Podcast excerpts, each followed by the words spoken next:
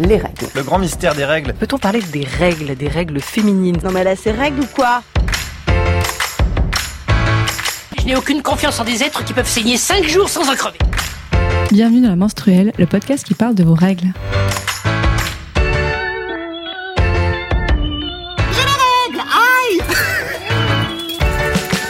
Je suis Fanny et aujourd'hui, dans ce troisième épisode, nous allons parler d'un sujet assez évident mais toujours important à traiter, les tabous et les idées reçues sur les règles.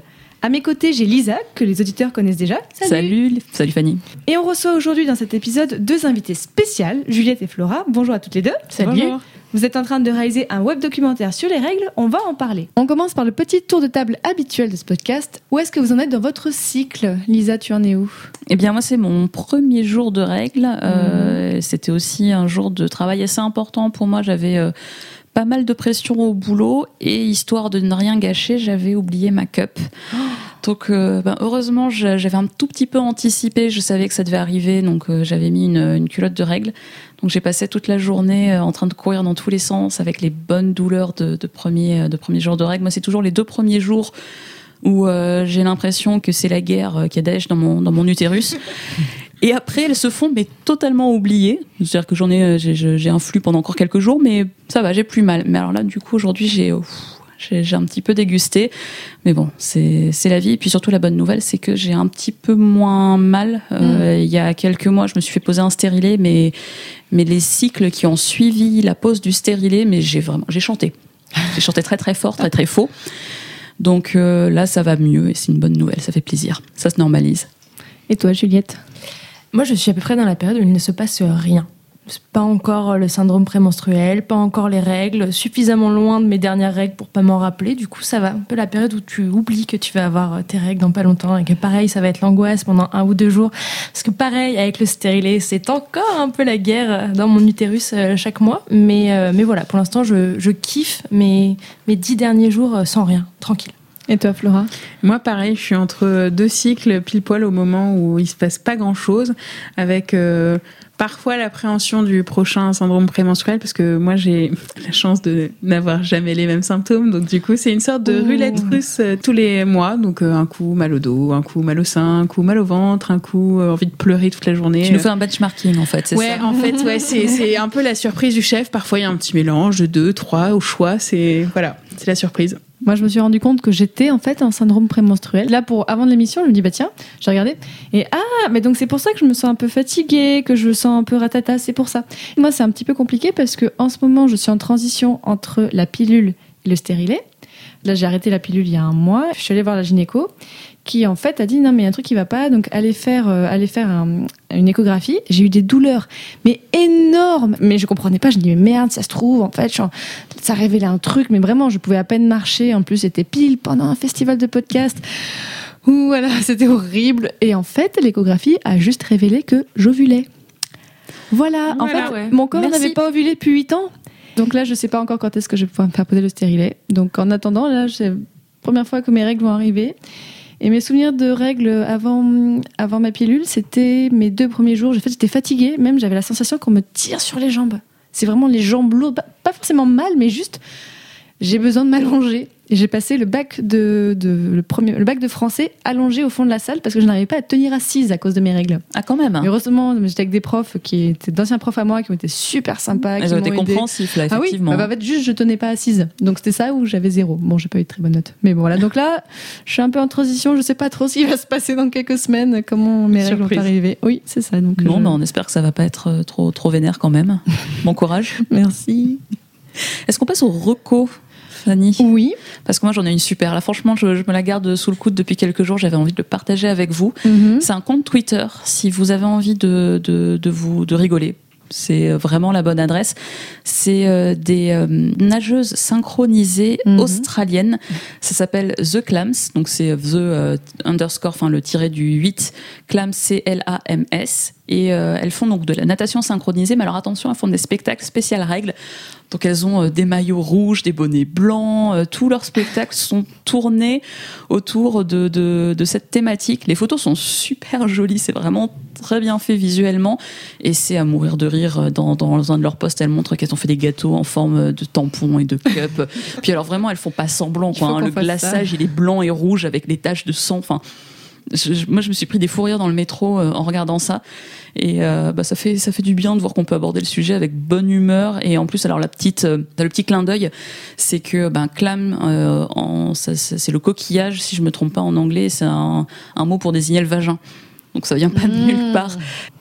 Est-ce que vous avez des recos particulières, les filles ? euh, Ouais, alors, en reco, il y a, je ne sais pas si vous en avez entendu parler, le documentaire vingt-huit jours, oui, qui est sorti sur euh, YouTube. Ça dure une trentaine de minutes. Ça a été fait par des... Euh, je crois qu'elles sont quasiment toutes, toutes journalistes. J'ai un doute. Elles sont assez jeunes et en fait, euh, c'est hyper beau. Ça parle de, euh, des tabous, euh, des protections hygiéniques, euh, de tes premières règles. Euh, et ça parle à des jeunes de leur génération. Je pense qu'ils ont quasiment tous une vingtaine, euh, moins de vingt-cinq ans en tout cas, dans le, euh, dans le, dans le documentaire. C'est dispo sur YouTube, donc ça c'est hyper cool parce que tu peux le regarder tout le temps et t'as pas besoin d'aller au ciné où ça coûtait quand même hyper cher. Et euh, c'est vraiment hyper bien le taf qu'elles ont fait. C'est un... Ouais, ça donne... Euh, plein d'idées, c'est un, un, un bon début, il y a plein de pistes à explorer, elles ont pas mal de, de personnes assez importantes à l'intérieur, il y a Elise Thiébault qui a témoigné, il y a Noémie Delattre qui est l'humoriste qui avait fait euh, l'espèce de petit pitch sur YouTube, sur son spectacle justement, euh, en parlant des règles à toutes les femmes où leurs règles sont arrivées le jour où elles avaient leur plus beau pantalon blanc, enfin ce genre de choses, et euh, c'est hyper sympa, du coup je vous recommande, si jamais vous l'avez pas vu, d'aller voir vingt-huit jours, c'est très très chouette. Les règles, boum! Voilà, et là, oups, on a perdu deux cent mille auditeurs. Donc aujourd'hui, on a dit qu'on allait parler des tabous autour des règles des reçues, mais pour commencer, Lisa, tu vas nous dire un petit peu le vocabulaire autour des règles. Ragnagna, truc de fille. Les Anglais ont débarqué, alerte rouge, la vidange, les coquelicots, avoir ses affaires, ses choses, ses feux rouges aujourd'hui. Michel est en ville. Alors attendez, j'ai pas fini. Être indisposé, le cardinal est arrivé, l'armée rouge est en ville, la semaine des communistes, traverser la mer Rouge, j'ai la mayonnaise qui stagne, c'est le moment des torpilles, attention au stop. Alors, toutes ces expressions, tous ces mots existent pour de vrai, en France ou dans d'autres pays. Certains, je les ai employés pendant des années, j'ai pas eu mes règles. Non, moi, pendant des années, j'ai été indisposée. C'est classe, hein, d'être indisposée, c'est pas salissant, c'est surtout pas du tout évocateur, parce qu'on ne parle pas de ça. Et puis, il y a la manière de le dire. Jamais je n'aurais crié dans l'open space ou dans l'amphi de l'université « Je suis indisposée !» Non, la gestuelle est importante, on baisse de trois tons, on se penche vers l'interlocutrice, parce que c'est souvent à une femme qu'on en parle, et on dit d'une voix affectée, comme si on couvait une longue maladie « Je suis indisposée !» Alors cette scène, je l'ai vécue des dizaines de fois, jamais je n'aurais osé dire « J'ai mes règles !» et j'aurais sursauté de l'entendre dans la bouche de quelqu'un d'autre. Et la raison derrière cette timidité, elle est simple, c'est le tabou. On peut le retourner comme on veut, affirmer que ça progresse, qu'on parle de plus en plus des règles, qu'on a une pote qui n'hésite jamais à détailler à haute voix et sans prendre de pincettes ce qu'il se passe dans sa culotte. Ça reste à la marge et ça ne représente pas le comportement de la majorité des personnes menstruées aujourd'hui, parce qu'on ne parle pas de ça. À la sortie de notre premier épisode il y a quelques mois, j'ai découvert qu'une collègue, qui est aussi une bonne copine, souffre d'endométriose. Alors on se côtoie régulièrement depuis quatre ans, on a eu des débats sur des sujets perso, mais jamais on n'en était arrivé là, parce qu'on ne parle pas de ça. Et c'est parce qu'on ne parle pas de ça qu'on intériorise la honte, qu'on nous vend les, des tampons et des serviettes sans jamais prononcer le mot règle dans les pubs, que les seuls moments où on dit vraiment les choses, c'est pour nous rabaisser, pour nous dire en toute décontraction « Non mais t'as tes règles ou quoi ?» Que partout dans le monde, des jeunes filles ne vont pas à l'école pendant leur semaine de menstruation, qu'au Népal, une femme qui a ses règles est obligée de se mettre à l'écart parce qu'on reste persuadé que pendant ses menstrues, elle va contaminer le monde autour d'elle. Alors les expressions alambiquées pour parler de ces menstrues, c'est terminé. Moi, j'en ai ras la cup des tabous. Il est temps de parler de ça. Allez, répétez après moi. J'ai mes règles. J'ai mes règles. J'ai mes règles. Ah, ça fait du bien, effectivement, ça fait du bien. Alors Juliette et Flora, vous êtes avec nous aujourd'hui parce que vous êtes actuellement en train de réaliser un documentaire justement sur les règles. Et les tabous. Et les tabous. Ouais, les tabous des règles. Alors est-ce que vous pouvez nous en dire un petit peu plus ? Oui, bien sûr. Alors c'est un web documentaire euh, qui sortira euh, en ligne euh, un jour, on l'espère. En fait, c'est drôle que tu parles d'endométriose et de euh, toutes ces expressions. C'est que c'est exactement le déclic qu'on a eu euh, il y a quelques mois quand on a commencé à bosser sur le sujet. Euh, l'année dernière à peu près, j'ai fait euh, un reportage sur euh, l'endométriose où j'ai interviewé euh, plusieurs euh, femmes qui avaient entre dix-huit et trente-cinq ans et qui étaient atteintes euh, d'endométriose. Et euh, moi, je, je, pas du tout, du coup, euh, je découvrais complètement euh, le sujet. Et je suis ressortie de ce reportage-là en me disant, mais en fait, euh, si les règles n'étaient pas aussi taboues et si on arrêtait de répéter aux femmes en mode genre, mais non, c'est normal d'avoir mal pendant tes règles, dix pour cent des nanas n'attendraient pas euh, sept ans pour être euh, diagnostiquées et ne souffriraient pas le martyre pendant euh, des années. Et tout ça, parce que les règles, exactement comme tu le disais, c'est sale, faut pas en parler, on est juste indisposé. Et puis, si ton gynéco ou ton médecin te dit genre, ah non, mais enfin, c'est normal d'avoir mal au ventre pendant ces règles, vous allez pas faire votre chochotte, et ben en fait, on n'ose jamais euh, l'aborder, euh, en parler.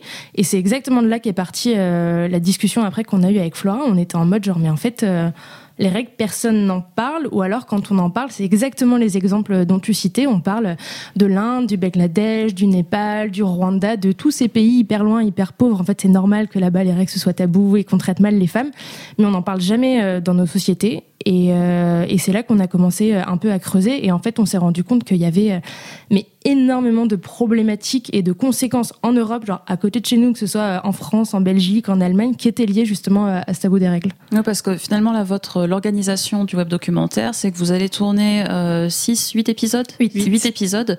Euh, et vous, vous êtes concentrés sur des exemples européens.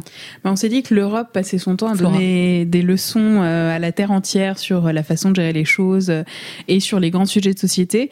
Et sur ce sujet-là, on s'est dit clairement, qu'est-ce qui se passe en France, qu'est-ce qui se passe en Europe de manière générale? Est-ce qu'on a mis à mal ce tabou? Et la réponse très vite, c'est non. Et on n'a pas eu besoin de chercher beaucoup. On a commencé à se renseigner un peu et plus on a commencé à lire euh, des choses, des, des bouquins, des articles, écouter euh, des reportages sur, euh, sur les règles, euh, plus on a trouvé de sujets euh, intéressants et de, d'angles intéressants sur le, sur, euh, sur le même sujet, quoi, des menstruations. Et donc, on a réussi à faire une sélection de huit sujets, huit problématiques euh, qu'on a établies dans huit pays européens. On, mais on a déjà des idées pour la, pour la suite. On n'a même pas, voilà, on n'a même pas fini euh, le premier web documentaire qu'on a déjà des idées sur la suite. Donc on se rend compte qu'il y a, euh, qu'il y a vraiment euh, matière pour euh, pour parler euh, des règles et qu'en fait avec ce simple sujet, on aborde la politique internationale, l'économie, l'éducation, la scolarité, mmh. la santé, l'écologie. Donc avec le sujet le plus commun pour euh, les femmes, on aborde bah, tous les sujets de société. Par exemple, dans les thèmes que vous allez aborder, qu'est-ce qui vous a particulièrement interpellé ? Euh, il y en a plusieurs. Par exemple, tu parlais de la, de, des jeunes filles qui vont pas à l'école dans le monde entier à cause de leurs règles. Et ben en fait, ça existe en Angleterre. Euh, il y a eu, au moment où on a commencé à bosser le sujet, il y a pas mal d'articles qui sont sortis justement sur des jeunes filles, des collégiennes, lycéennes, qui allaient pas en cours les jours de règles parce qu'en fait, elles avaient pas les moyens de s'acheter des protections périodiques. Et c'était les profs qui mettaient, enfin en fait, qui allaient acheter eux-mêmes les serviettes périodiques pour que les jeunes filles puissent aller en cours. Du coup, il y a eu une grosse mobilisation. Derrière, il y a eu pas mal d'articles, donc ça a un peu, ça a un peu évolué. Ça, ça fait partie des sujets un peu marquants en mode genre, hey, bah même en Europe, quand t'as tes règles, tu ne vas pas à l'école et tu es déscolarisé, tout va bien, normal. Et même en et deux mille seize, ça... deux mille dix-sept, deux mille dix-huit. C'est ça, en et fait, puis, actuellement. Et surtout quoi. Qu'avec euh, cette question de la scolarité, on s'est dit, mais quel impact ça va avoir sur bon, la scolarité plus large de ces filles-là, euh, et puis ensuite sur euh, leur place dans le monde du travail. Ouais, C'est-à-dire ouais, que vie, euh, dès ce moment-là, si elles peuvent pas aller à l'école cinq jours par mois à cause de leurs règles, mais en fait ça va avoir un impact toute leur vie euh, et donc comment on peut s'attaquer au sexisme dans le monde du travail si déjà au collège elles loupent l'école et puis ensuite euh, bah, voilà, elles continuent à louper euh, leur scolarité, une partie comme... de leur scolarité quoi. Non, et puis comme tu dis Flora, euh, on est les premiers à donner des leçons à dire euh, à propos euh, de, de, des pays qu'on appelait euh, le tiers-monde, euh, il faut se mobiliser pour l'éducation des filles et c'est vrai il faut mmh. se mobiliser pour l'éducation des filles. Mais finalement, nous aussi, on a des, des, des, des soucis là-dessus, et en tout cas des progrès à faire. C'est absolument surréaliste de se dire qu'aujourd'hui, parce qu'on ne peut pas s'acheter une boîte de tampons, on ne peut pas s'acheter une boîte de serviettes, des gamines vont louper une semaine de cours. Ouais, et puis une semaine par mois, quoi. Donc mmh. sur une année scolaire, c'est genre, c'est démentiel. Quand on voit que c'est le drame parce qu'on fait louper deux jours à son gamin pour partir en vacances, euh, bah, quand c'est cinq jours par mois pour les gamines, enfin, c'est... ouais, c'est juste hallucinant. Ça, ça fait partie des trucs qui ont été très marquants euh, quand on a commencé à faire nos recherches. Ouais, et un autre truc qui est lié à ça, euh, on a découvert que cinquante-huit pour cent des femmes, peu importe leur âge, sont gênées et ont honte pendant leurs règles. En fait, enfin, c'est, c'est énorme. Ça veut dire que t'as quasiment soixante pour cent des nanas réglées, donc qui représentent quand même, les nanas représentent cinquante-deux pour cent de l'humanité, donc ça fait quand même un paquet de monde. Les femmes ont honte d'avoir leurs règles. C'est, et t'as toujours le drame, et qu'on a toutes connu quand on était au collège ou au lycée, genre quand tes règles débarquent et que, bah, t'as un pantalon clair et que ça te fait une énorme trace et que tu passes ta journée avec ton pull autour de la taille ou à demander à tes copines de checker tes fesses, voir s'il n'y a pas une trace. Et en fait, c'est quelque chose qui est ancré. Ça, c'est un autre de nos sujets qu'on va traiter en Suisse. C'est ancré dès le plus jeune âge dans l'éducation que les règles, euh, il faut pas en parler en fait. Genre, quand t'atteins euh, ta puberté, t'as tes règles, c'est en mode genre, hey, t'es une femme trop cool. Par contre, à partir de maintenant, tu n'en parles plus. Tu ne montes pas tes tampons, tu ne demandes pas, tu, tu te tais. Et c'est quelque chose qui est ancré, euh, ouais, dès, les, dès le plus jeune âge, dès l'éducation, on t'apprend que t- quand tu vas avoir tes règles, ça va être bien, mais qu'ensuite, euh, plus jamais il faut en parler, quoi. Et puis c'est tellement problématique de, de, de dire ça. Je rebondis sur euh, maintenant, tu as, tu as tes règles, tu es une femme. Enfin, c'est réellement problématique de, de, de dire ça. La féminité, elle dépend pas des règles. Il y a des femmes qui sont nées euh, avec des organes reproductifs masculins. Il y a des, des personnes qui sont nées avec des, mmh. opro- des organes reproductifs euh, féminins qui sont des hommes. Donc heureusement que les règles, ça ne définit pas. Et puis il y a des personnes qui ont qui n'ont pas de règles, mm. tout simplement. Donc heureusement qu'on ne définit pas la féminité comme ça. Mais en plus de dire c'est ça qui fait de toi une femme, donc tu dois te taire à ce propos, ça veut dire en tant que femme tu dois te taire. Mm. Enfin on peut, je sais pas, c'est peut-être un raccourci, mais quand on voit que euh, on, on pourra en reparler tout à l'heure, hein, mais euh, la plupart des tabous, euh, des tabous euh, liés aux règles, elles viennent aussi pas mal de la religion. Et comme par hasard, c'est dans les religions où il y a, il y a le plus les mots impureté qui reviennent à propos des règles, que les femmes sont le plus reléguées dans les dans les places inférieures. Euh, enfin, il y a sans doute un lien quand même. Mais tu vois, sans aller jusqu'à la, la religion, on nous a fait un reproche à un moment euh, sur euh, le web documentaire. Euh, c'est euh, plusieurs personnes nous l'ont dit. En fait, c'est en fait c'est bien de vouloir euh, briser euh, les tabous des règles et euh, il faut en parler, il faut qu'on ose euh, le dire. En fait, il y a plein de cultures euh, et encore de sociétés aujourd'hui où en fait, quand les petites filles ont leurs règles, parce que généralement tu as tes règles à moins de quinze ans, donc tu es encore une petite fille, elles sont mariées. Et il y a plein de, de, de pays, en fait, où c'est encore hyper répandu. Surtout, mais ne dis jamais que tu as tes règles parce que, en fait, tu vas être mariée. Parce que c'est le moment où tu es pubère. Et, et on nous l'a un peu dit en mode, genre, bah, c'est bien de briser les tabous, mais en fait, euh, faites gaffe à qui vous en parlez et comment vous en parlez, parce que euh, ça existe. Mais même dans, dans les sociétés européennes, parce que tu as dit que tu te concentres plutôt sur les sociétés européennes, il y a encore ça dans certains pays ? Bah, dans les sociétés, sur une ça dépend des partie, cultures, en fait. Sur une partie où est d'immigration euh, d'autres cultures qui sont venues s'installer mmh. en Europe et où dans ces communautés, euh, bah, y a encore pas mal de, de mythes, de traditions euh, étranges autour des règles et autour euh, bah, donc du moment où, soi-disant, on devient femme. Ça se trouve en Europe, dans ces communautés-là, mais euh, pas partout. C'est pas la, c'est pas la majorité. Voilà. Je sais qu'avec la menstruelle, euh, j'en parlais un peu... un collègue qui se trouve être un, un homme de cinquante ans, blanc, bon, c'est, on va pas le critiquer, il est comme ça. Mais quand je lui parlais de la menstruelle, il me dit mais, mais à quoi ça sert ? Il me dit mais on, on sait les règles, les podcasts, la vie. Les règles, il dit mais ça sert à rien de parler des règles. Et je me suis fait ah mais en fait si, ça sert beaucoup à beaucoup de choses. Et quand je vous entends parler de documentaire, je me dis bah si, en fait c'est vraiment utile parce qu'il y a plein de choses qu'on ne sait pas, qu'il faut qu'on sache et qui pour que ce soit plus démocratisé effectivement. Et puis c'est pas c'est pas forcément une question générationnelle. On pourrait croire mmh. que mmh. les jeunes sont plus ouverts sur la question. Et moi j'ai eu un petit choc justement.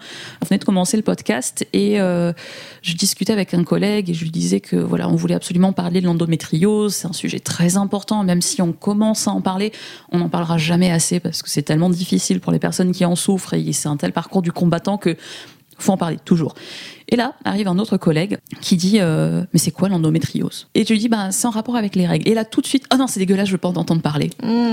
C'est quelqu'un qui a vingt-sept ans à peu près et ça m'a vraiment choquée.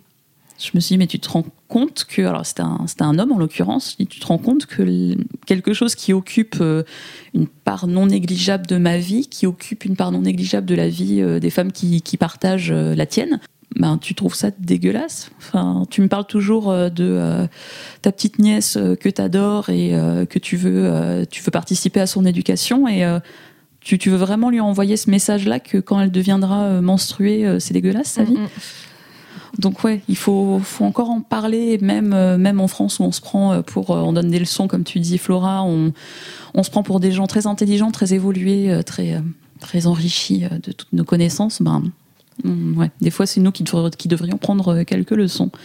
Mais après on a été plutôt agréablement surpris euh, depuis qu'on a commencé euh, à bosser là-dessus, c'est que toutes les personnes à qui on en a parlé et qui n'étaient pas forcément... Euh, celle où on pensait que ce serait le plus facile d'en parler avec elle, euh, et ben finalement on a eu des, des retours assez surprenants de, de, de plein de gens, et passer les trente premières secondes de gêne, euh, trouve que notre projet est génial, que c'est super intéressant de bosser là-dessus, qu'en fait il y a plein de choses à dire et chacun y va de son petit, euh, sa petite anecdote, son petit euh, voilà, hommes et femmes et tout ouais. âge, euh, tout âge. Ce qui reste hyper drôle quand même, c'est quand on parle euh, du coup, ouais, on est en train de réaliser un webdoc, ça s'appelle Rougir sans honte, euh, c'est sur quoi ? Bah c'est sur le tabou des règles en Europe. Les quoi ? T'as toujours quand même ce petit genre. Ah, tu as vraiment dit le mot, comme tu disais tout à l'heure, genre le mot règle. Ouais, ouais, c'est les règles, les menstruations, genre. Ah ouais, non, mais c'est cool. Mais t'as quand même ce déclic de ah, elle a dit le mot. Ce qui est drôle, c'est que souvent, cette conversation arrive quand on est à table. Et donc, du coup, moi, ça me fait toujours beaucoup rire. Parce que moi, ça me dérange absolument pas d'en parler pendant qu'on est en train de dîner. Mais je sais que je vais quand même avoir. Donc, je préviens. Attention. Préparez-vous, posez vos fourchettes. mais, et on continue la discussion. Et après, ça se passe bien. Mais toujours petite surprise. Et Juliette, quels sont les thèmes que vous avez traités dans votre webdoc ? Alors, on a commencé à en donner quelques-uns. Du coup, il y a la question de la déscolarisation pendant les règles, euh, ce sera en Angleterre. Il y a la question de la taxe tampon en Allemagne, parce qu'en Allemagne, les tampons sont plus taxés euh, que le caviar. Ça aussi, c'est une de nos grandes découvertes. C'est si, si. dix-sept pour cent la taxe sur les tampons, euh, cinq pour cent sur le caviar. Tout va bien, il n'y a pas de souci. Mais le caviar, produit de première nécessité, c'est bien connu. Exactement. Voilà. Ensuite, il y a un épisode sur la question euh, du congé menstruel. Donc, c'est un, sera en Italie, parce que c'est le pays où ça a été quand même le, enfin, le plus abordé, le plus mis sur la table. En Belgique, on l'a déjà tourné celui-là, c'est sur la question euh, des femmes S D F. Comment est-ce que tu fais quand tu vis à la rue, que tu n'as pas cinq euros à lâcher dans des tampons et dans des serviettes, et que vu que c'est toujours pas considéré comme un produit de première nécessité, bah, euh, comment est-ce que tu les, euh, comment est-ce que tu les trouves ? Ça, c'est une grosse problématique.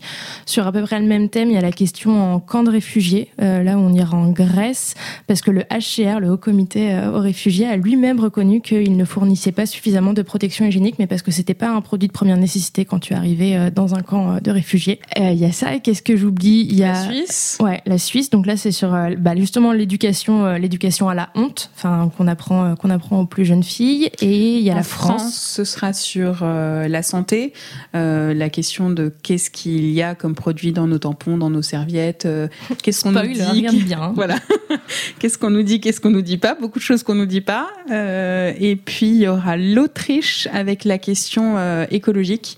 On a pendant longtemps euh, parlé des couches qui polluent, les couches pour bébés qui polluent euh, vachement, mais bon, les, c'est quand même une réalité, les tampons, les serviettes aussi. Donc, euh, est-ce qu'on a vraiment déjà des alternatives ou pas ? euh, Est-ce que c'est une question qui va prendre un peu d'essor dans les années qui viennent ? Parce qu'un tampon met quatre cents à quatre cent cinquante ans à se décomposer dans la nature. Combien ? quatre cents à quatre cent cinquante ans. Donc depuis qu'on a créé des tampons, ils ne sont pas encore désagrégés là. Non. Voilà, c'est ça. C'est ça. On n'est pas loin du mégot de cigarette là, non ? Ouais. Ouais. Mais c'est énorme, et c'est un truc dont, dont on parle, dont on parle pas du tout. Et en plus, on ne sait pas vraiment quel composé chimique il y a dans nos tampons, et du coup, ça finit dans des bennes. Ça met quatre cents ans à se dégrader, et personne ne sait quels sont, enfin, les impacts, et ça, ça pose pas de questions, quoi. Et parmi les déchets qu'on trouve le plus dans les océans, c'est les applicateurs de tampons. Voilà. Oui, parce qu'en plus c'est en plastique. Voilà. Euh... Et parce que les gens les mettent dans les toilettes et que ça va et que pas ça au bon passe, endroit. Ça et... passe dans les filtres. Et que... Du coup, voilà, euh, huit pays, huit problématiques euh, assez, euh, assez variées, mais c'est ce que disait Flora avant, c'est qu'en fait, on a de quoi aller dans tous les pays européens et euh, refaire encore moins trois quatre saisons euh, du web documentaire. Non, mais l'idée quand même, c'est qu'à chaque fois, on dénonce un tabou, on explique une situation, mais dans chaque pays, on tient à mettre en avant une initiative soit citoyenne, soit d'une association.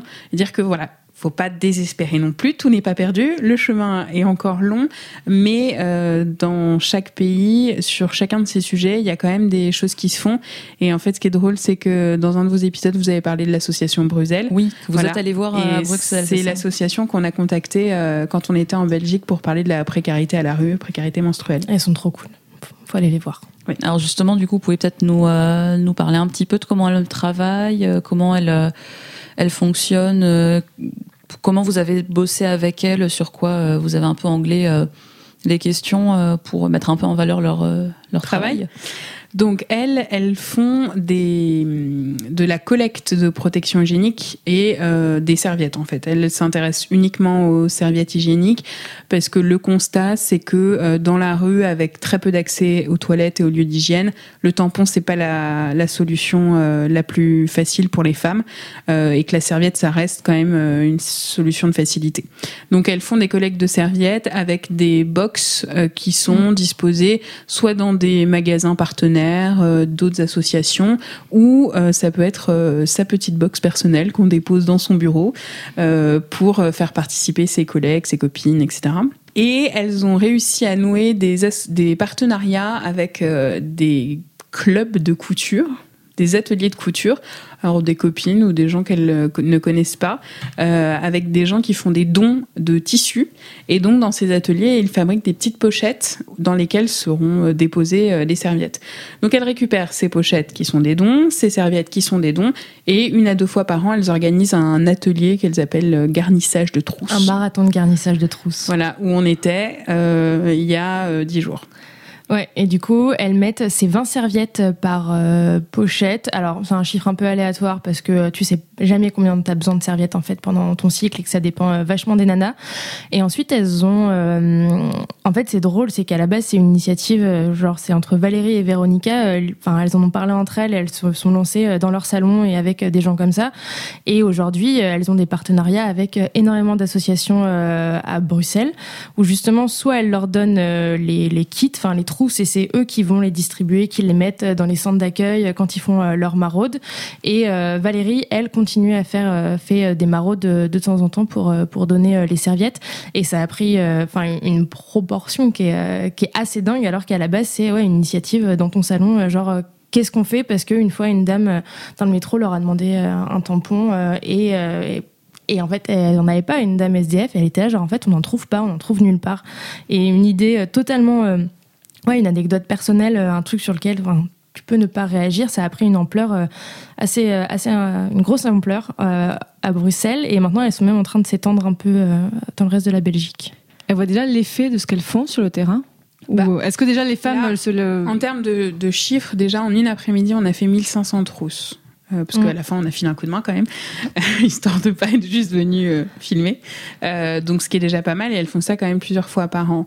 Et le jour même, il y avait deux cents trousses qui partaient à Grande-Synthe. Euh, ouais. Sur le camp, et puis ensuite ouais, bah, le c'est... camp des, des migrants dans voilà. le Nord. Ouais. Elle travaille pas mal avec des associations comme Mobile Douche et euh, Doux Flux, voilà, euh, qui sont des mobile homes avec des douches, et euh, quand c'est des femmes, bah, elle, elle propose. Et le et nous on a participé à une maraude avec euh, Valérie, mais c'est toute petite échelle parce qu'on a distribué dix trousses en trois heures. Ouais. Par contre, enfin euh, sub... accueil euh, très je ne saurais même pas dire comment, mais euh, ouais, les femmes qu'on a rencontrées étaient tout de suite très... Euh... En fait, elle regarde... Enfin, Valérie, la démarche qu'elle a, c'est qu'elle arrive, elle montre ce qu'il y a dans la, ce qu'il y a dans la trousse, et en fait, les femmes regardent, elles voient des serviettes, et généralement, c'est genre gros sourire, mais je la prends, je la cache, parce que c'est, c'est tout le principe des pochettes, en fait. C'est pas genre aller distribuer tes paquets de serviettes bien visibles quand t'es, quand t'es dans la rue. Enfin, en tout cas, les femmes, nous, qu'on a vues, mais enfin, c'est pas du tout représentatif, quoi. C'est, euh, elles les, elles les gardent, elles en ont besoin, mais le chiffre qui est assez dingue, c'est qu'elles ont récolté, depuis deux mille seize que l'asso existe, cent mille protections, cent mille serviettes hygiéniques, et que du coup elles ont distribué euh, plus de cinq mille cinq cents euh, trousses.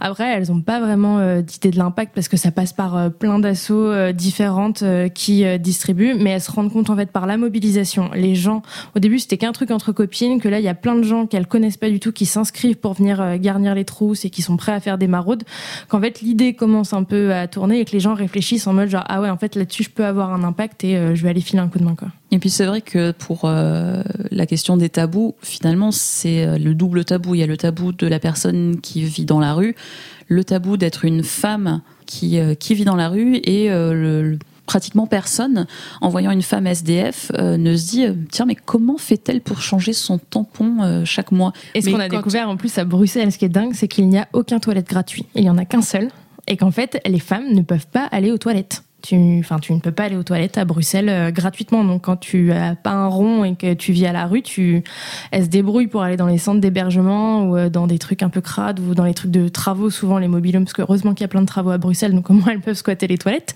Mais euh, les toilettes sont payantes à Bruxelles, donc tu ne peux même pas changer. Ouais. cinquante centimes euh, le passage aux toilettes. Ah oui, ce qui évidemment euh, ben, n'est pas du tout anodin quand tu comptes euh, chacun des centimes. Euh... Parce que tu vas essayer de manger quelque chose. Ou... Si tu vas aux toilettes de deux, trois fois par jour, bah ça, effectivement, ouais. euh, elles n'ont pas les moyens de se payer ça, j'imagine. Et puis en plus, euh, alors vous, je ne sais pas si c'est un aspect que vous allez euh, que vous allez aborder, euh, mais la vie dans la rue, bah, on sait que c'est très très mauvais pour la santé. Il y a aussi euh, des femmes S D F, notamment. Il y a des témoignages sur Internet de femmes anciennes S D F qui euh, qui sont sorties de la rue et qui racontent qu'il y a des périodes finalement où pendant des mois, des années, elles n'avaient plus leurs règles parce que la santé, l'impact sur la santé est vraiment important. Mais c'est un, ça c'est aussi un, un thème qui sera abordé avec les réfugiés, c'est-à-dire que soit la malnutrition, euh, la perte de poids ou au contraire euh, la prise de poids, euh, les températures, la mauvaise santé physique euh, ou la peur fait ouais, le stress, que hein. le stress, voilà, fait que euh, les règles peuvent disparaître. Euh, et donc notamment euh, avec les réfugiés, on a lu déjà plusieurs témoignages de femmes qui disent que bah ça, ça a plus de règles pendant plusieurs mois, plusieurs années euh, à cause du stress, de la faim, de voilà, de, du mais poids. Rien de... Mais rien qu'à Bruxelles, pendant la maraude, Valérie nous disait il y a plein de nanas en fait, euh, je vais vers elles et elles ont euh, physiquement un âge où euh, t'es encore censée euh, avoir tes règles et elles ont plus leurs règles. Elles, ça fait euh, genre trois, quatre, cinq ans qu'elles sont à la rue, elles ont plus leurs règles depuis qu'elles sont à la rue et ouais, ça s'explique pas, il y a pas de enfin c'est vraiment un mécanisme euh, physique euh, psychologique euh, hyper dur et elle, ça lui arrive assez régulièrement de tomber sur, euh, sur des femmes à la rue qui n'ont plus leurs règles. Comme ça. T'as plus ta règle à la rue. Et donc, si on veut s'impliquer dans notre projet et suivre ce que vous faites, on vous retrouve où ? Alors, on a plein de choses. Euh, à la base, on a un groupe Facebook qui s'appelle Rougir sans honte, le nom euh, du webdoc. On est... Euh, un peu plus de trois cents, peut-être presque quatre cents aujourd'hui, où c'est euh, des femmes, des hommes de différents, différents âges, euh, différentes, pas que des potes, hein. On n'a pas juste ajouté nos amis Facebook. Un peu quand même, mais... Pas que, peu, mais pas, pas que, que ça... pas que. Euh, et où en fait on partage un peu euh, bah, les, les premiers essais euh, du webdoc, euh, les sujets, les questions qu'on se pose. Euh, du coup voilà, c'est un moyen de, de participer euh, au web documentaire et même en fait c'est hyper cool parce que c'est une, c'est devenu une vraie veille sur euh, le sujet euh, des règles, euh, des protections hygiéniques, euh, de l'endométriose. Enfin il y a plein de débats et plein de personnes euh, qui apportent leurs réponses. Et vous avez un site euh, internet hein ? Ouais, on a un site, ça s'appelle rougir sans honte point f r. On y euh, redétaille euh, tout le webdoc, euh, ce qu'on fait, qui on est, et pourquoi on lance ça et euh, surtout il y a le premier épisode du coup qu'on a tourné en Belgique qui est disponible et qui est en ligne sur le site. Donc c'est un peu euh, voilà, c'est le premier euh, c'est le premier qu'on a fait. Euh, il y a euh, notre le podcast, la vidéo, l'article qui va avec et euh, du coup on prend tous les commentaires et tous les retours pour bien sûr s'améliorer pour les sept autres quand ils sortiront. Et, et puis, puis euh... évidemment oui Instagram, Twitter et je précise que rougir sans honte, sans c'est S A N G forcément. Hein. On a fait les choses bien. J'ai lu que quand elles sont indisposées, elles attirent les grosses bêtes. Les bêtes qui flairent la menstruation. À partir de ce que vous avez fait, à partir un peu de ce qu'on s'est dit, je vous propose qu'on discute un peu autour de quelques clichés et idées reçues autour des règles. Alors déjà, on en a parlé plusieurs fois, mais vraiment, on va faire un point là-dessus. Les règles seraient sales. Est-ce qu'on peut dire que les règles ne sont pas sales, s'il vous plaît ? C'est pas sale, mais finalement, c'est pas surprenant que ce tabou soit bien ancré. Parce que euh, ça vient, comme beaucoup de choses, de la religion. Euh, si on prend les trois religions euh, monothéistes, euh, le judaïsme, euh, le christianisme et l'islam, les trois religions ont des versions, des passages du texte qui expliquent clairement que euh, pendant euh, pendant ces règles, la femme est impure, que euh, donc dans la Torah par exemple, l'homme est euh, interdit de, de toucher son épouse pendant euh, sa période de menstruation. Faire l'amour avec elle pendant sa période de menstruation, n'en parlons pas. Alors là, tu tapes sept jours de, d'impureté aussi. Je veux dire, c'est, c'est double peine. Tu partages son impureté. Exactement. C'est, c'est contagieux. Non, mais quelque part, c'est, c'est dans le sens du mariage. Hein. T'es censé tout partager, mais bon. Pas ça. D'ailleurs, j'avais trouvé que euh, Thomas d'Aquin, l'un des... Euh, l'un des euh, un philosophe du Moyen-Âge. Merci. Euh, avait utilisé, il avait poussé la logique religieuse un peu plus loin et il disait, vu que les règles, euh, les règles, c'est la preuve que les femmes sont inférieures, donc ça justifie le fait qu'on les mette un peu au banc de la société, bah qu'elles restent passives, dans, donc qu'elles n'aient pas vraiment de rôle dans, dans la société. Alors il y a quand même un point, c'est que l'islam, c'est un petit peu plus, d'après ce que j'ai lu, l'islam c'est un peu plus nuancé que pour le judaïsme et le christianisme. Pendant, dans, donc dans l'islam, quand tu as tes règles, par exemple, tu t'es pas obligé de faire le ramadan, mmh. t'es pas obligé de faire les cinq prières par jour, et cetera. Le Coran proscrit également les relations sexuelles pendant les règles, mais la justification, c'est que c'est douloureux pour les femmes. Donc en fait, là, c'est plus une question... Moi, ce que, ce que j'ai compris en lisant quelques textes là-dessus, c'est que c'est plus une question d'interprétation, à savoir, t'as certaines femmes qui disent ben, le fait qu'on puisse ne pas faire le ramadan, ne pas faire le mmh. jeûne pendant nos règles, c'est plus un soulagement. Parce oui, que et puis en fait, des règles... elles peuvent en parler, en fait. C'est tout bête, mais elles disent « mais je fais pas le ramadan parce que j'ai mes mmh. règles ». Donc mmh. en fait, c'est quand même une façon pour elles d'en parler. Par contre, euh, donc, euh, il faut qu'elles rattrapent. Après. Oui. oui. Si en ouais, fait, ouais. pendant sept jours, elles n'ont pas pu euh, faire le ramadan, donc elles doivent... même, je, j'ai des amies qui... Elles savent, en calculant qu'elles vont avoir leurs règles pendant le ramadan, donc elles anticipent. Elles disent, bah, pendant, avant le ramadan, je vais jeûner déjà, pour, euh, comme ça je serai euh, dans mon compte, en fait, je serai déjà un petit peu, euh, je serai au, au point. Ouais, et, et du coup, il y a ce côté, donc certaines femmes le voient plus comme un soulagement, on prend en compte mon corps, le fait que c'est pas forcément une semaine facile, d'autres disent, ouais, mais c'est un peu une justification pour euh, encore appuyer la thèse que les femmes sont plus fragiles, qu'on peut pas compter sur elles, et cetera, et cetera. Alors après, à titre personnel, ce, cette histoire de la religion, moi je suis plutôt du genre euh, hyper optimiste, donc je vois le verre à moitié plein et je me dis, au moins elles en parlent. Mmh. Alors certes, elles en parlent pour en dire du mal, les religions, la plupart du temps, je vois, il y a quelques exceptions. J'ai noté le bouddhisme et la religion sikh qui euh, présentent ça en disant... c'est un processus naturel, mais en dehors de ça, la plupart des religions, c'est « oulala, c'est pas bien, euh, la femme est impure, euh, va des rétros », mais au moins, elles en parlent. Mm. Ça me paraît être oui, un, un bon début, quoi. C'est déjà ça. Après, sur le côté salissant, est-ce que aussi, je me demandais, euh, notamment pourquoi les garçons pensent aussi que ça peut être très, être très sale, peut-être que... La seule vision peut-être qu'ils ont des règles, c'est quand genre, ils sont ados, ils voient dans les poubelles peut-être les serviettes, les tampons, donc ils se disent « oh là là, mais c'est le truc qu'on met à la poubelle après ». C'est pour ça que c'est considéré comme quelque chose de sale.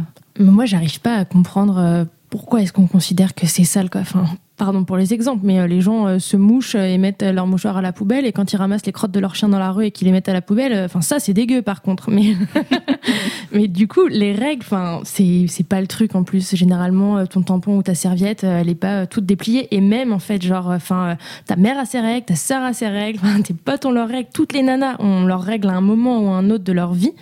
Et on se, on s'attarde sur un truc genre, ah, c'est crade, c'est du sang, ça coule de toi.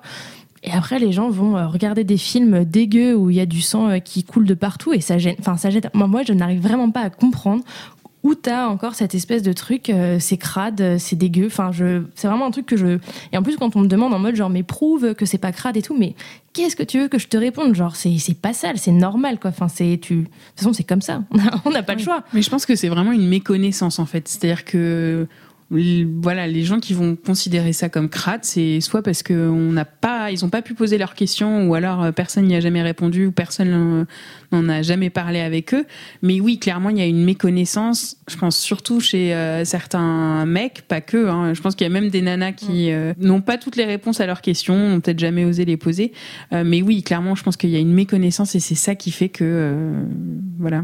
Ils mais savent c'est, pas et... C'est aussi tout simplement une croyance qu'on répète, mais de génération en génération en génération. Je reviens à la religion, mais finalement, si depuis des, euh, des centaines, des milliers d'années, on nous dit le sang des règles, c'est impur, c'est la preuve que les femmes sont inférieures, il y a un moment, il y a soixante-dix, à peu près soixante-dix pour cent de la population mondiale qui pratique une religion régulièrement.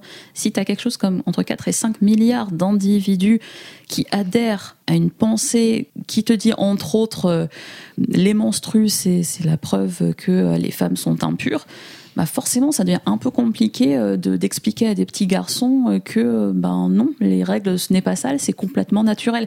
Et en plus, j'ai envie de dire, il y a le côté évident. Parce que finalement, quand tu as du sang sur les mains, il faut te laver les mains. Et tu fais très vite, je pense, certains raccourcis.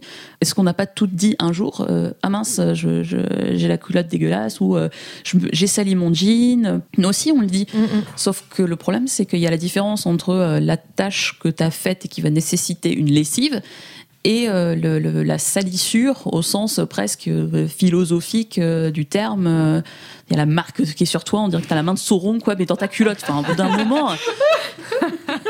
Enfin, pardon, quoi. Moi, j'ai rien demandé. Mais...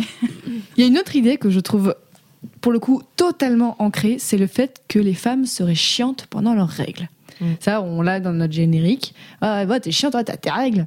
Et alors, il y a une explication. Est-ce que c'est totalement vrai? Est-ce que c'est totalement faux?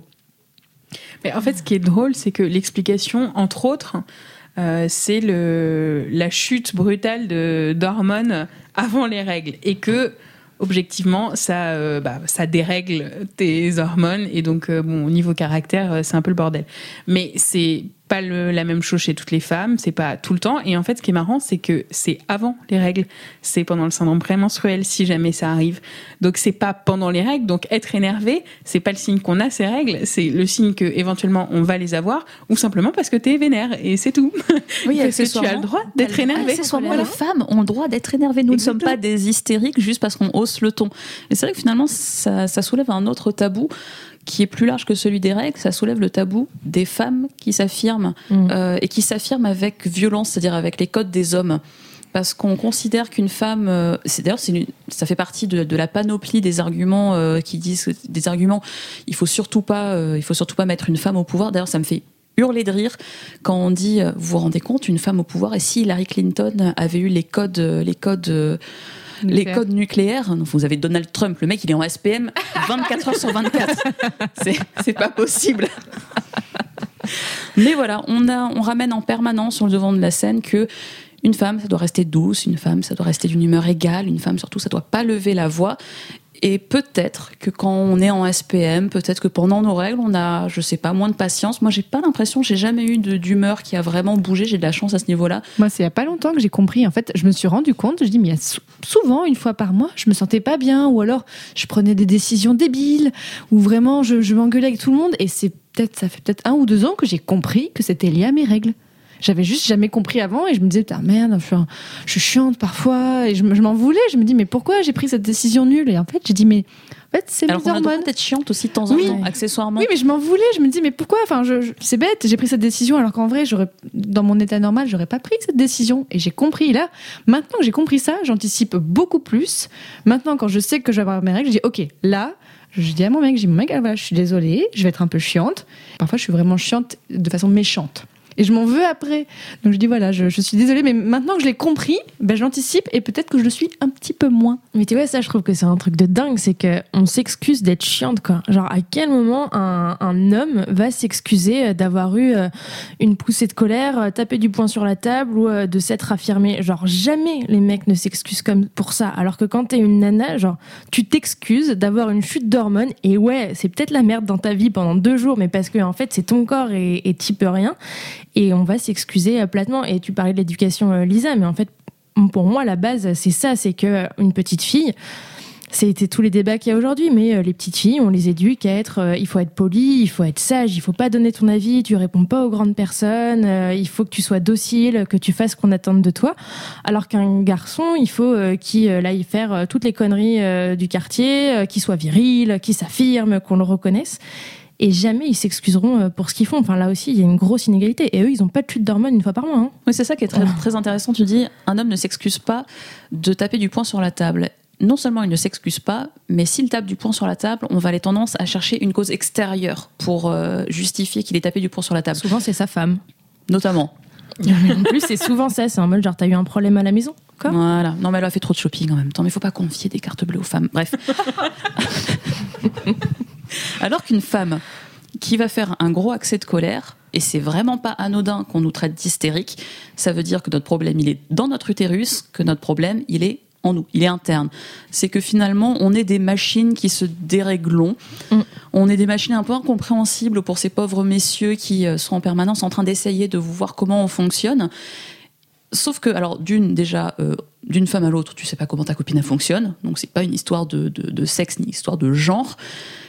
Et accessoirement, ben nous aussi, on peut avoir des causes extérieures. Et j'ai même envie de dire, en tant que femme, on a beaucoup de causes extérieures, ouais, d'être énervée. Colère, ouais. Et j'aurais plutôt tendance à dire, une femme qui s'énerve, c'est plus souvent pour une raison à peu près logique et à peu près raisonnable que, euh, que parce qu'elle a ses règles. Euh... On en a parlé aussi déjà un petit peu, ce serait normal d'avoir mal pendant ses règles. Tu disais, en fait, les médecins disaient, bah, si t'as mal pendant tes règles, bah, c'est normal, voyons. Et euh, tu disais tout à l'heure avec l'endométriose, en fait, parfois, c'est pas du tout normal d'avoir aussi mal. Mais même globalement, en fait, je pense que c'est pas normal d'avoir mal au ventre pendant euh, pendant ses règles. Enfin, chaque femme le vit euh, hyper différemment. J'en ai fait l'expérience récente quand on m'a posé un stérilet. J'ai vraiment découvert ce que c'était qu'une douleur de règles. Je n'avais pas testé ça avant. Oh, oui. Là, j'ai testé. Confirmation. J'ai, pareil, j'ai chanté comme toi. Et punaise, tout le monde en a entendu parler parce que j'ai vraiment eu mal. Mais en fait, le principe, c'est ouais, tu vas chez le médecin, genre t'as mal au ventre. Là, j'avais une vraie cause, en mode genre on t'a posé un stérilet, le temps que ça se cale, t'as des contractions, ça fait mal, c'est normal. Mais en fait, il y a plein de nanas où euh, c'est pas forcément de l'endométriose, mais euh, t'as différentes manières de réagir, ton corps réagit pas pareil. Enfin, il y a des nanas qui sont pliées en deux quand elles ovulent. Alors moi, je n'ai jamais senti une seule fois mon ovulation, je ne sais même pas à quoi ça ressemble dans mon corps, mais ça dépend. Euh... Moi, j'espère ne plus jamais le ressentir. Ouais, voilà, j'ai trop peur maintenant. C'est ce que tu disais. Et... Et les douleurs de règles, c'est exactement pareil. Mais en fait, on part du principe... Alors ça, c'est un tweet que j'ai vu passer, il faudrait que je retrouve le compte, euh, où dans un livre de médecine, il est écrit noir sur blanc. De toute manière, euh, une femme va venir vous voir en vous disant euh, « j'ai mal au ventre, j'ai mal là et tout ». Partez du principe que les femmes mentent. Et en fait, c'est un bouquin... Quoi ? Oui, oui. C'est un bouquin euh, de médecine et c'est... Euh, un co- c'est pas un truc officiel, en fait, mais c'est quand même un truc qui est mais reconnu, utilisé. Ouais, et c'est distribué genre en internat. On te dit euh, « toi, futur médecin, en fait, tu vas pas écouter une femme parce que de base elle va mentir ». Et donc en fait t'as plein de médecins qui se construisent sur le fait genre ouais elle va mentir, un peu tu sais comme les gosses, tu les crois pas trop, en mode genre ah, t'as envie de sécher l'école, du coup t'as pas vraiment mal, en fait le lendemain il a l'appendicite et il avait vraiment mal. Et c'est un peu pareil avec les femmes, c'est en mode de toute manière les femmes mentent, elles sont hystériques, elles en font qu'en leur tête. Limite, c'est un peu bien fait qu'elles aient mal au ventre, mais de toute manière, si t'as mal au ventre, on va pas trop chercher parce que, euh, bah, allez, c'est normal d'avoir mal au ventre pendant ses règles. Tout le monde a mal au ventre pendant ses règles. Et t'as des nanas qui ont un peu mal, et du coup, ça passe avec des antidouleurs, et il y a aucune pathologie, c'est juste que ton utérus est comme ça. Et il y en a d'autres, c'est juste des années et des années de galères, de douleurs, de, enfin, dans le reportage que j'avais fait sur l'endométriose, il y a une des nanas qui racontait, genre, elle finissait, mais elle s'évanouissait dans sa salle de bain, quoi. À tel point tu, tu as mal, et ça en tant que médecin tu es obligé d'entendre que la femme a mal, et elle a mis ouais je crois quasiment dix ans à se faire diagnostiquer et son endométriose quoi. Moi j'ai, j'ai un problème en fait, c'est que j'ai euh, pas mal tout, enfin j'ai pas mal en fait à l'utérus, mais en fait j'ai mal aux ovaires. Mmh. En fait j'ai des, comme si on me pinçait l'ovaire, tu vois, là quand je suis en train de parler j'ai mal comme ça alors que je suis, en fait ça c'est quasiment tous les jours. Et en fait c'est pas, ça me fait pas mal, mais c'est juste voilà comme si je, hop je te pinçais là. En soi, t'as pas mal, mais tu dis juste... Il y a un petit, mais c'est une gêne en permanence. Truc, voilà, j'ai, moi, j'ai vraiment ça tout le temps. Et j'ai enfin trouvé une gynéco qui m'a dit, on va regarder ce que c'est. Et jusqu'à présent, personne personne m'avait dit, non, non, c'est peut-être un problème. Et je, là, je me dis... ah mais... T'as quel âge, Fanny ? Désolée, j'ai si vingt-six ans. Cacher, voilà, vingt-six ans. Et donc, ça fait une bonne dizaine d'années, un peu plus, que t'es menstruée. Oui, oui, oui. Euh, oui. Depuis voilà. Mes douze ans. Donc, donc oui. quatorze ans, quatorze ans, j'ai fait un bon calcul ? Oui, c'est ça, non, c'est à peu près, oui. quatorze oui. Ans de menstruation... Euh, Et il a fallu attendre autant de temps avant que... Non, mais c'est comme maintenant, et avec voilà, toutes les discussions féministes et pas mal de, de, li- de lectures, je me dis, bah, en fait, c'est peut-être pas normal que j'ai mal, et euh, on va peut-être vérifier. Donc, euh, bon, pour l'instant, en fait, apparemment, j'ai rien de grave, mais euh, j'ai quand même une petite idée. Je me dis, pourquoi j'ai mal tout le temps aux ovaires ? C'est peut-être pas, c'est peut-être pas anodin. Donc euh, maintenant, je suis contente de pouvoir en parler. Ça fait du bien de pouvoir parler de mes petits pincements aux ovaires. Oui, parce que finalement, rien que d'en parler, et euh, je reviens sur, sur euh, ce dont on parlait tout à l'heure, euh, votre, le, le groupe Facebook de Rougir sans honte. Un des points qui, euh, pour moi, a été très agréable en participant à ce groupe, ça a été que ça a ouvert la discussion. Et finalement, on se rend compte qu'on ouvre les vannes. Complètement. Mmh. Et que dès qu'il y a quelqu'un qui commence un petit peu à en parler, tout le monde euh, va vouloir partager son expérience. D'un seul coup, toutes les nanas disent « Oh, eh ben tiens, attends, mmh. moi je vais t'en parler aussi de mes règles. » Et ça peut être, moi c'est des copines, c'est, ça a été... Euh, des gens qui ont quatorze, quinze, seize ans, comme ça a été des, des amis qui en ont cinquante ans, des personnes qui viennent d'avoir leur ménopause, et cetera. Enfin... Finalement, on se rend compte qu'on a besoin de, de, d'en parler, que briser les tabous, ça, ça fait du bien. Et moi, les douleurs de règles ou le fait d'avoir ces règles, que ce soit avec mes sœurs ou avec ma mère, j'en ai parlé, j'ai quand même... Euh, j'étais en train de compter, j'ai trois sœurs. J'ai trois petites sœurs, et que ce soit avec mes sœurs ou avec ma mère, euh, c'est à partir du moment où il y a eu ce projet de documentaire où j'ai commencé à en parler, où euh, pareil, c'est devenu un peu plus fluide, et j'ai un petit frère aussi qui a commencé à s'y intéresser, et, et en fait, c'est ça, il a fallu, euh, j'ai vingt-sept ans, il a fallu euh, vingt-sept ans pour aborder et passer le cap de « Ah, t'as tes règles, bah, c'est pas grave, c'est normal, c'est la vie, maman sage-femme, du coup, ça, ça allait, c'est, j'étais pas trop, euh, pas trop euh, décontenancée, mais euh, t'as tes serviettes, enfin, euh, tu fais ta vie, quoi. » Et puis, et puis après, on n'en reparle plus, on parle plus plus de ça. Et c'est exactement ce que tu dis, à quel point ça libère, mais même les, des générations, des gens qui en parlent, des, euh, ouais, des vieux, des jeunes, des femmes qui n'ont plus leurs règles et qui sont en mode genre putain, mais ouais, j'ai compris ça il y a pas longtemps, et en fait maintenant tu dis ça, et à mon époque c'était comme ça, et c'est... Et ouais, ça, c'est, au moins, ça servira à ça. Je pense pas qu'avec euh, Rougir sans honte, on brise tous les tabous du jour au lendemain, qu'on euh, instaure l'égalité femmes-hommes parfaite euh, dans la société et que... Euh... Mais laisse-nous rêver, enfin. et, et que le monde soit tu beau. Vois, tu vises pas assez haut, Juliette. Mais au moins, euh, au moins, on sait maintenant qu'on a un espace de parole à prendre et qu'en fait, on, on peut y aller, on peut en parler, qu'on commence à être écouté. Et c'est surtout que plus on en parle...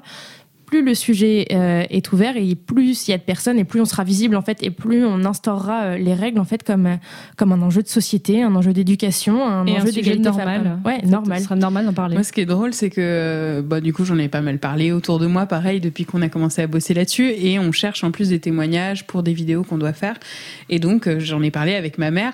Bon, à part euh, le jour où j'ai eu mes règles et en fait je l'ai juste appelé en disant c'est bon j'ai mes règles mais je suis déjà au courant parce que je les ai eu tardivement et donc du coup c'est bon t'as pas besoin de me refaire un topo, je suis déjà au courant. Euh, j'en avais bon rarement parlé avec elle et je lui disais bon est-ce que tu serais d'accord pour témoigner? Elle me dit mais en fait j'ai rien à dire parce que moi ça n'a jamais été un problème. Euh, bon en gros elle a jamais eu mal, euh, ça n'a jamais été un souci. Euh, bon euh, c'est passé, c'est fini, elle les a plus, euh, basta. Mais c'est pas, ça n'a jamais été un sujet. Je lui dis mais en même temps c'est intéressant aussi parce que bon c'est bien de dire que euh, bah, parfois ça se passe plus ou moins bien, euh, qu'il y a des hontes, des problèmes, euh, des inconforts, des douleurs, mais c'est bien aussi de dire que bah, parfois euh, bon, ça roule et puis euh, on, peut, on vit très bien sa vie aussi euh, quand, on a, quand on a ses règles. Quoi. Ouais, parce qu'au final, t'as raison, ça fait aussi partie de notre normalité. Là, c'est un peu le sujet, donc on va chercher dans les détails, et cetera. Mais en gros, la majorité du temps, euh, on les vit plutôt bien ou plutôt on a appris à, à gérer, tout mmh. simplement. Mmh. Oui, c'est ça, ça arrive, et puis, et puis c'est comme ça, en fait. Enfin, t'apprends à te connaître, tu fais avec, et puis... Ouais, c'est ça, tu peux c'est pas normal. Mettre un bouchon pour... Euh... ça saurait. Ça saurait, sinon. Je pense qu'on aurait tout essayé. Je crois qu'il y a quand même un truc à étudier. Si quelqu'un est chaud je pour ça, ça s'appelle une cup. Voilà, en fait, c'est ça. Ils sont pas allés chercher très loin l'idée. Ah, c'est, c'est un bouchon, en fait. Ok. C'est le fantasme en même temps. Ouais, c'est clair. Pendant cinq jours, tu les oublies. Tranquille. Hop, tu récupères tout à la fin. Alors... Tu fais une soupe après ? Non. Là, après, on va nous dire que c'est dégueu et on va encore avoir des problèmes. Il y en a d'autres qui vont vous dire qu'ils ne seront pas préparés à cette discussion. Il va encore y avoir des... Les gens ne vont pas tu écouter pas le soupe, podcast tu... jusqu'au bout. Hein. Tu fais de l'art après. D'ailleurs, il y a des gens qui brisent les tabous sur les règles en utilisant le sang menstruel pour... Euh... pour peindre, ouais. euh, pour faire des photos, pour faire plein de trucs, pour faire des collages. On a perdu Juliette. Moi, l'idée d'utiliser ces règles pour coller des trucs. Je dis que le jour où t'emménages, t'as besoin de papier peint, c'est... Oui, mais après, dans l'art moderne, faut pas tout prendre au pied de la lettre. Ça sèche, ça fait des croûtes, des trucs dégueux sur ton mur, ça peut faire... Euh... Il y a quand même quelqu'un qui a décidé de faire du boudin avec son propre sang, je veux dire, bon... Euh... Mais oui, il y a une artiste qui a fait du boudin avec son sang. Bon, alors, ah, c'est sûr qu'après, peindre avec son sang menstruel, euh, à côté, c'est un peu de la gnognotte. Mais est-ce que vraiment... Bon, attends, la question l'a-t-elle servi à ses invités? Ah, je, je, ça, je, je, ça me rappelle le boudin que faisait ma grand-mère. Mais celle l'a mangé elle-même. Non, ah, je pense pas. Je pense qu'elle a juste, c'est juste le concept. Mais bon, l'art moderne, il y a de tout quand même. Hein, voilà. Mais au moins, c'est cool de voir qu'il y a des initiatives qui visent à se réapproprier, parce qu'au final, c'est ça. Hein, je veux dire, là, on se marre, mais le but, c'est ça, c'est de se réapproprier notre corps, de se réapproprier notre sang, notre sang menstruel. Et d'ailleurs, ça me permet de faire un lien vers, de revenir encore à la religion. Vous allez croire que je suis complètement obsédée. Euh, tout à l'heure, je vous disais qu'on on parlait du fait que la plupart des religions ont une vision assez négative, soit c'est neutre, soit c'est plutôt négatif. Il y a quand même une, euh, quelque chose d'assez intéressant, c'est quand on va regarder du côté du, euh, de la tradition vaudou, notamment euh, en Nouvelle-Orléans, et cetera. Et là, le, le sang des règles, c'est plutôt vu comme un outil de, de... Alors, j'avais envie de dire pouvoir, mais c'est pas la bonne traduction de, du terme empowerment en anglais, mais de... Euh, prise de pouvoir. Hein. Empouvoirment, je crois que c'est le terme en français. Ouais, prise de pouvoir. Voilà, prise de pouvoir. Et finalement, le, le, le sang des règles, ça va être lié peut-être plus à la sagesse, euh, et cetera. Donc, je le savais. L'idée derrière, c'est de se réapproprier son corps, mmh. encore une fois. Et euh, c'est rassurant de se dire que, euh, qu'aujourd'hui, on n'a on n'a pas que des visions négatives du sang menstruel et qu'il y a des gens, des artistes qui osent s'amuser complètement et... Euh, nous pousser nous presque dans nos retranchements et nous forcer à être morts de rire pour gérer avec la honte d'imaginer quelqu'un qui fait un boudin avec son sang. Parce que concrètement, si on réagit en étant mort de rire, c'est parce que ça va taper dans, mm-hmm. dans un truc où on se dit mais qu'est-ce qu'elle fait ? Et donc ça va taper dans nos tabous à nous aussi. Oui. Oui, non, mais après, euh, l'art, pendant des millénaires, euh, a essayé de bouger les tabous. Enfin, je veux dire, il y a une partie de l'art, l'idée, c'est quand même de bouger les lignes, de, euh, de faire réagir les gens, en bien, en mal. Euh, bon, après, on peut avoir toutes les discussions sur l'art. Euh, voilà, quand on va euh, au MoMA à New York, il euh, y a une salle où il y a un aspirateur. Bon, ça, c'est de l'art moderne. Euh, mais l'idée, c'est pas de trouver ça beau, moche. C'est aussi que ça fasse réagir. Est-ce que ben, on trouve ça intéressant parce que derrière il y a un concept, ou est-ce que on trouve ça complètement stupide ? On a le droit aussi, hein. Euh, mais l'idée, c'est de plus de faire réagir les gens. Bon, c'est sûr qu'avec le sang, on fait vite réagir. Euh, à tout le monde. Sur ces belles paroles, on va écouter la F A Q. Donc aujourd'hui, c'est Claire qui nous a posé une question. Est-ce que le sang des règles, c'est le même que celui qui est dans le reste du corps ? Alors pour répondre à Claire, euh, Juliette, tu avais quelques petits éléments et même un peu scientifiques, il me semble. Alors, le sang menstruel, c'est pas le même sang, euh, c'est pas le sang ordinaire, parce que dans le sang des règles, tu retrouves, attention, des fragments nécrotiques de l'endomètre, des cellules de la muqueuse vaginale, des sécrétions du col et du vagin et des bactéries de la flore vaginale. Euh, voilà, c'est un joyeux mélange un cocktail, de sécrétions, en fait. De globules rouges et de mots en fait que je je comprends pas, je j'ai pas fait suffisamment d'études à mon avis pour savoir ça. Et du coup, tout cette espèce de petit mélange, c'est quand même du sang à la base, mais mélangé à plein de trucs qui fait parfois des morceaux et qui fait surtout que ton sang a une une texture ou une épaisseur ou une enfin est différent en fait d'une nana à l'autre et euh, d'un moment de ton cycle à l'autre. Mais en fait voilà, apparemment il y a énormément de choses dans notre non, sang, mais, mais en même temps c'est normal vu que c'est ton endomètre, oui justement, qui tapisse ton utérus, qui se désagrège, donc c'est pas quelque chose d'hyper d'hyper fluide quoi, c'est pas de la flotte. Oui, mais c'est pour ça justement que euh, les règles, c'est pas forcément rouge. On en avait parlé dans, dans les premiers épisodes. Le sang des règles n'est pas forcément rouge, il peut être marron, il peut tirer sur, euh, sur le noir. C'est pour ça que des fois, euh, surtout dans les premières règles, c'est pour ça que certaines jeunes filles qui ont leurs premières règles se rendent pas toujours, euh, se rendent pas toujours compte. Et euh, cette question, donc c'est Claire qui nous l'a posée, mais euh, elle n'a pas été la seule euh, à l'évoquer. L'une des premières euh, personnes moi, qui, m'a, qui m'a posé la question, c'était euh, pour me demander mais pourquoi est-ce que les femmes pendant leurs règles ne font pas des dons du sang ? Parce que non, mais la logique finalement, elle était, ben il y avait il y avait ah, du sens bête, quoi. Hein. Mais donner C'était... le sang de ses règles. Voilà, pourquoi est-ce que les femmes ne donnent pas leur sang pendant leurs règles ? Parce que finalement, alors il y avait deux problèmes. Premièrement, c'est pas du sang euh, qu'on retrouve dans les dans les veines, et euh, deuxièmement, la quantité elle est très petite. Rien, bah oui, oui, hein, oui c'est ça, on, c'est... on prend beaucoup plus de sang euh, quand on donne son sang que. Euh... Et dans ta demi-cup quoi. C'était bah, une idée reçue justement que j'avais. Euh, c'était euh, on perd des litres bien sûr pendant qu'on a nos règles en fait. Même moi, j'avoue que j'avais cette idée au début. Moi, je me disais, bah voilà, peut-être que je perds un ou deux litres de règles par, euh, par mois. En fait, on, on visualise pas du tout. Donc, réponse non. Le sang des règles n'est pas le même sang que celui qui euh, coule dans le reste de nos veines. Donc, nous, les personnes menstruées, nous aurons un cocktail que les personnes non menstruées n'auront jamais. Chin. Merci beaucoup, Juliette et Flora, d'être venues nous parler de votre web documentaire Rougir sans honte, qu'on peut retrouver donc sur votre site dont on a parlé tout à l'heure. Merci beaucoup. Merci à vous. Merci. Merci, merci d'être venue. Oui, merci à toi, Lisa. Merci, Fanny. Et retrouvez-nous donc bien sûr, comme on l'a dit, sur les réseaux sociaux, on est sur Facebook, on est sur Twitter, on est sur Instagram. N'hésitez pas à nous poser vos questions pour la F A Q et on vous dit à très bientôt pour un nouvel épisode. Salut. Ciao. Bye. Salut. Les règles, excuse-moi, ça concerne tout le monde.